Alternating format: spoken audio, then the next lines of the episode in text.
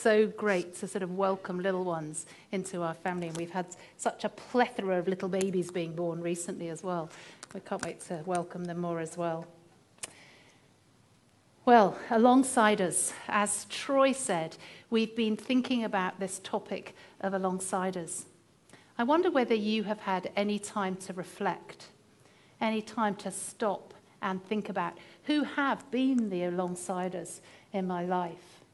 Maybe, like in the video with Steve, they've been people that have come and stood alongside you in really hard times. Maybe they've been people who have believed in you when not many have, or they've loved you even though you were tricky to love at that time. Maybe they've invested financially or time or um, some other way in you. Maybe they've really helped the way you think. They've grown your thinking and understanding of the world, of God, of relationships. Maybe they've listened really well, encouraged you. Who have the alongsiders in your life been? Because as Troy said, we absolutely think this is such a great topic, which is why it is our theme for the year. And this seems to sum it up so well what an alongsider is. An alongsider is someone who intentionally comes alongside another for the purpose of being with them so that life might be better than if they were going it alone. So, who are you doing alongside? Who are you doing alongsiding with right now as well? Who is it in your life that you are pouring into? And who are you allowing to pour into you as well? Over the last weeks, as you've heard, we've been looking at some practical ways. Well, how do I do this alongsiding? Here are the, some of the things that we've looked at. We've looked at how do I open the doors of my life to other people? How do I listen graciously? How do I encourage intentionally? And how do I enter into each other's suffering? And we heard a bit more about that in the video. Well, this morning, we're looking at this idea the kindness of confronting inconsistency. So when I'm alongside somebody and I know who they want to be, and they speak or act in a way that is not consistent, doesn't match who they want to be, the kindness of confronting them with that. I wonder what your internal reaction is to that title. When I got the email from Troy with the list of talks and who was speaking and which title everybody got, I read mine and I gulped. And I nearly straight away phoned up Troy and said, Troy, Swap me to a different title or a different date. I don't want it. I don't like this one because it's tricky. I still don't like it. but I am here regardless. I wonder whether our reactions to this title are somewhere on a scale. And at this end of the scale, we have people who avoid conflict, who are peacemakers, who actually think that this title doesn't even make sense because there is no kindness ever in confronting anybody else about anything, let alone their inconsistencies in life. We leave that to God, or we leave that for other people to work it out for themselves. Or I wonder whether you're at this end of the scale where you go, about time we're talking about this. I reckon this should be spoken on more regularly. It is actually not possible to be alongsider without doing this. It's not real alongsiding if you're not confronting their inconsistencies.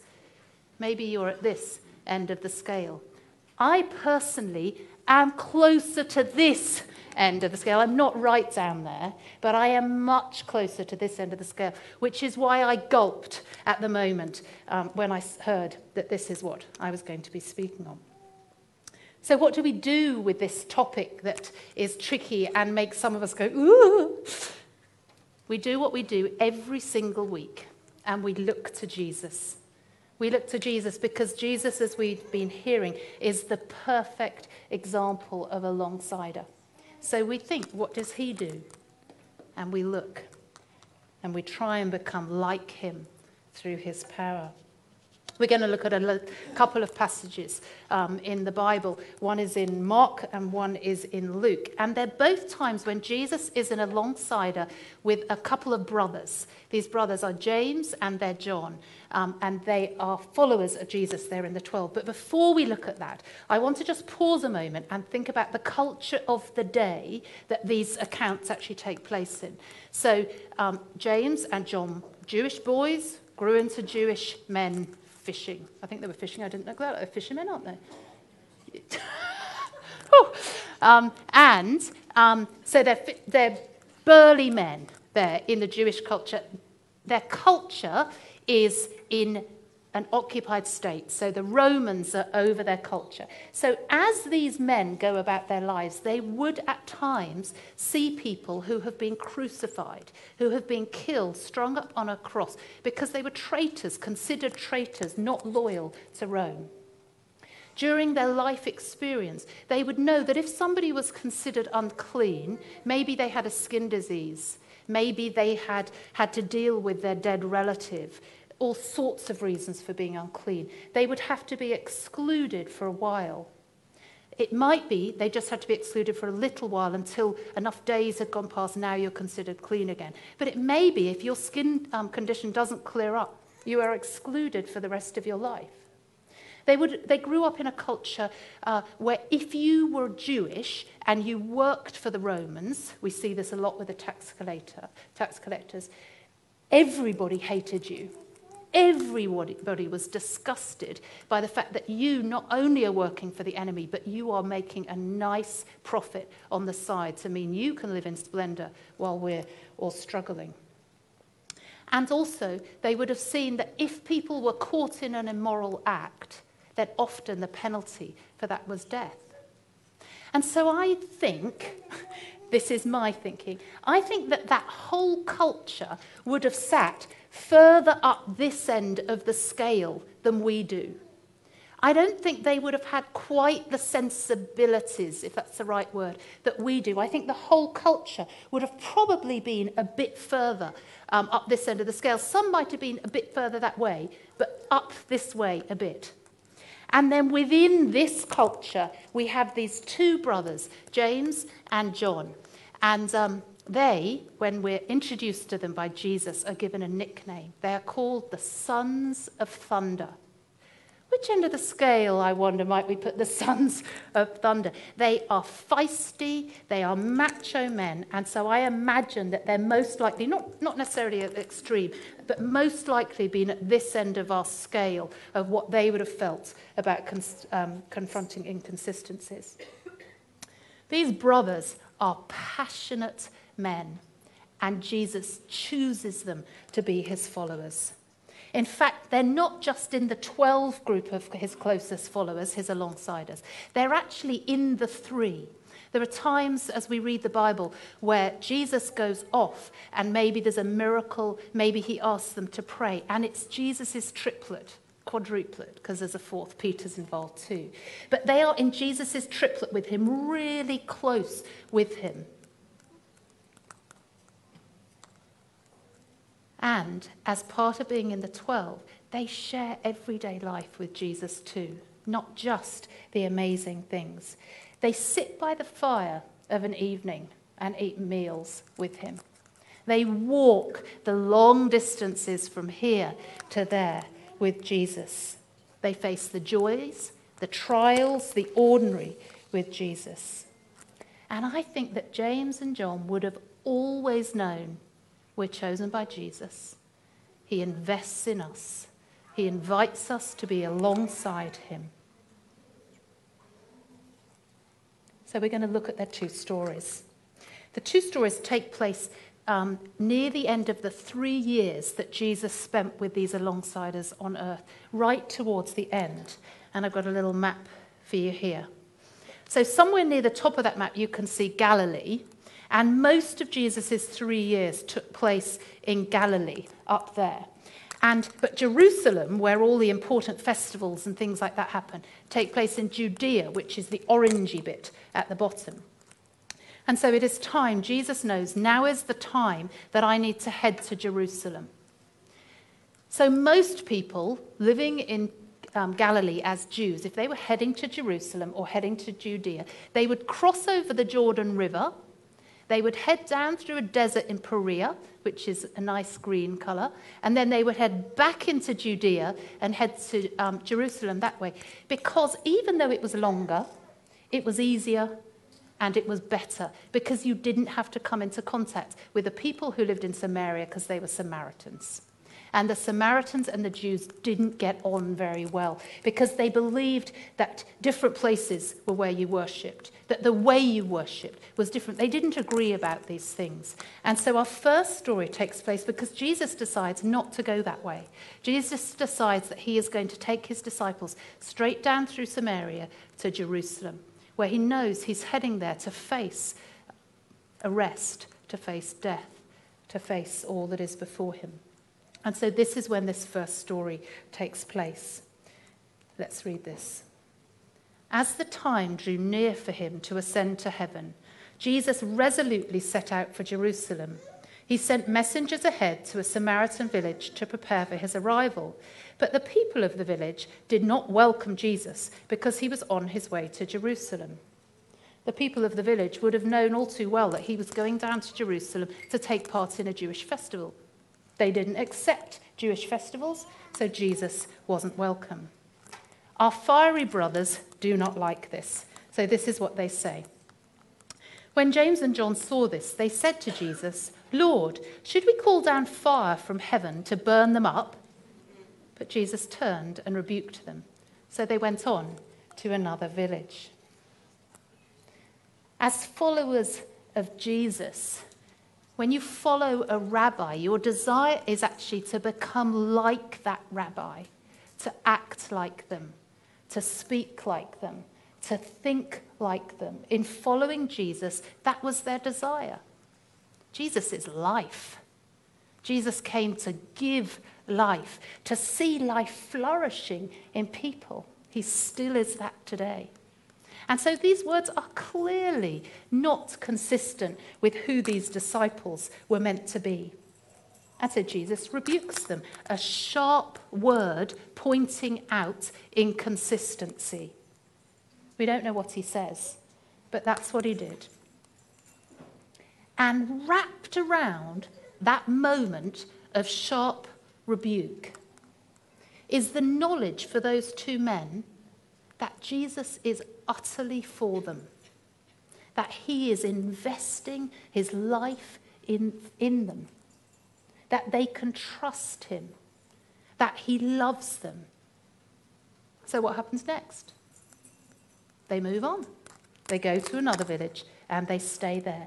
And hopefully, they begin to change. But they don't change completely because the next story happens very soon afterwards.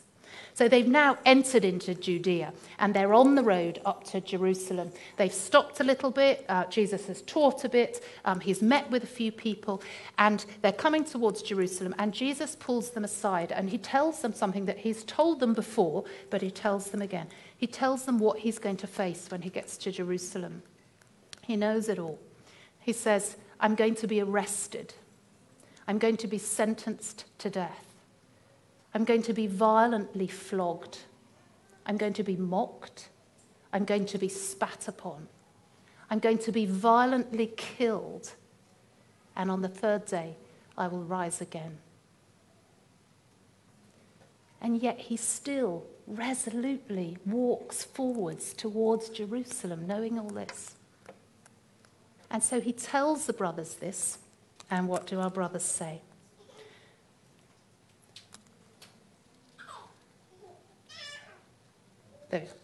They come up to him and they say, Teacher, we want you to do us a favor. What's your request? He asked.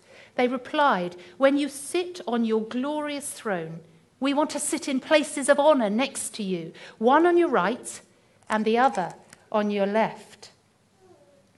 We know instantly that this is inconsistent with Jesus' teachings and his life. If in your Bible you open this passage and you flick back a bit or down a bit on your screen, it's not that far before that that he's teaching about humility and he's teaching about the first will be last. And yet we have this moment where they are asking for glory.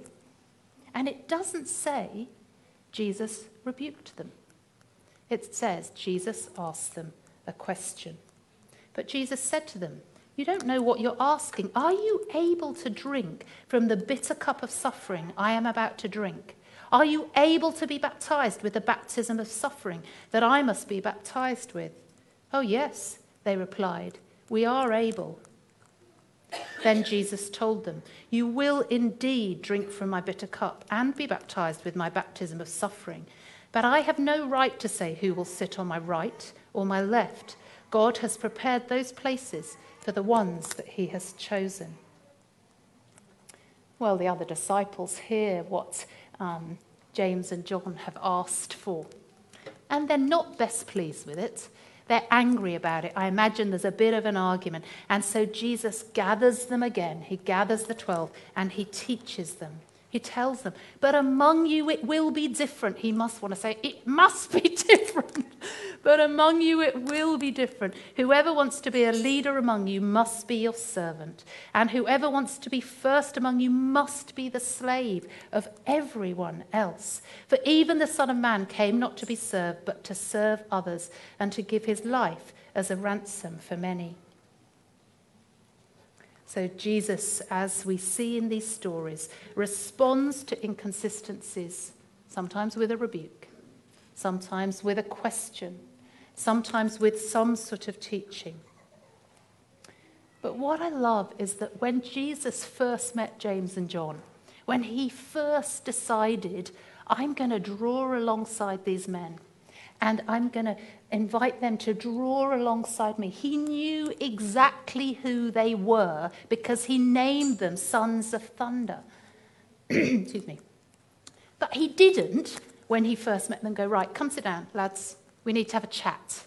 Before you follow me, we need to sort a few things out. You've got to sort out this and this and this in your life. You have a bit of a tendency towards violence, and you can be pretty arrogant at times. Let's sort these out, and then we'll go ahead with our three um, years together. No, he doesn't do that. He walks with them.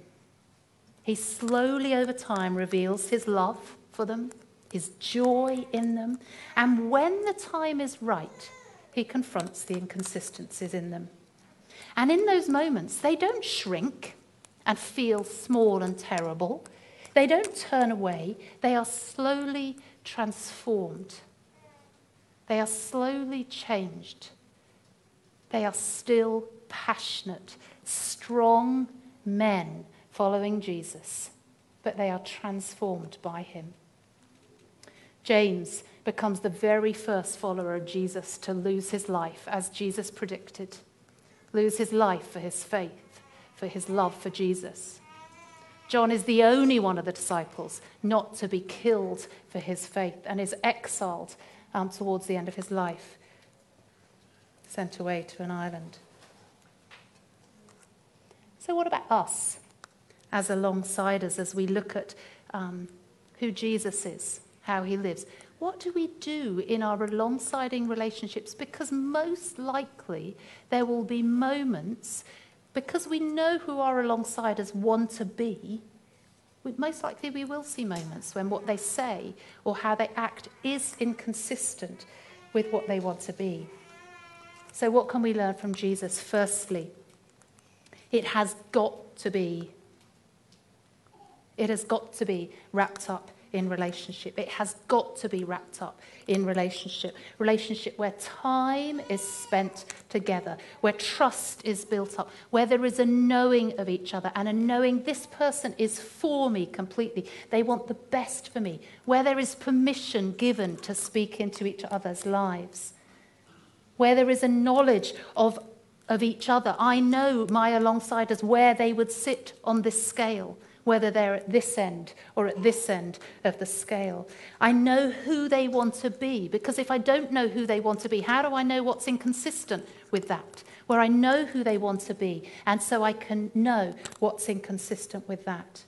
Henry Cloud, who is a psychologist and an author, writes this fabulous quote The amount of truth a relationship can handle is proportional to the amount of perceived love that is present.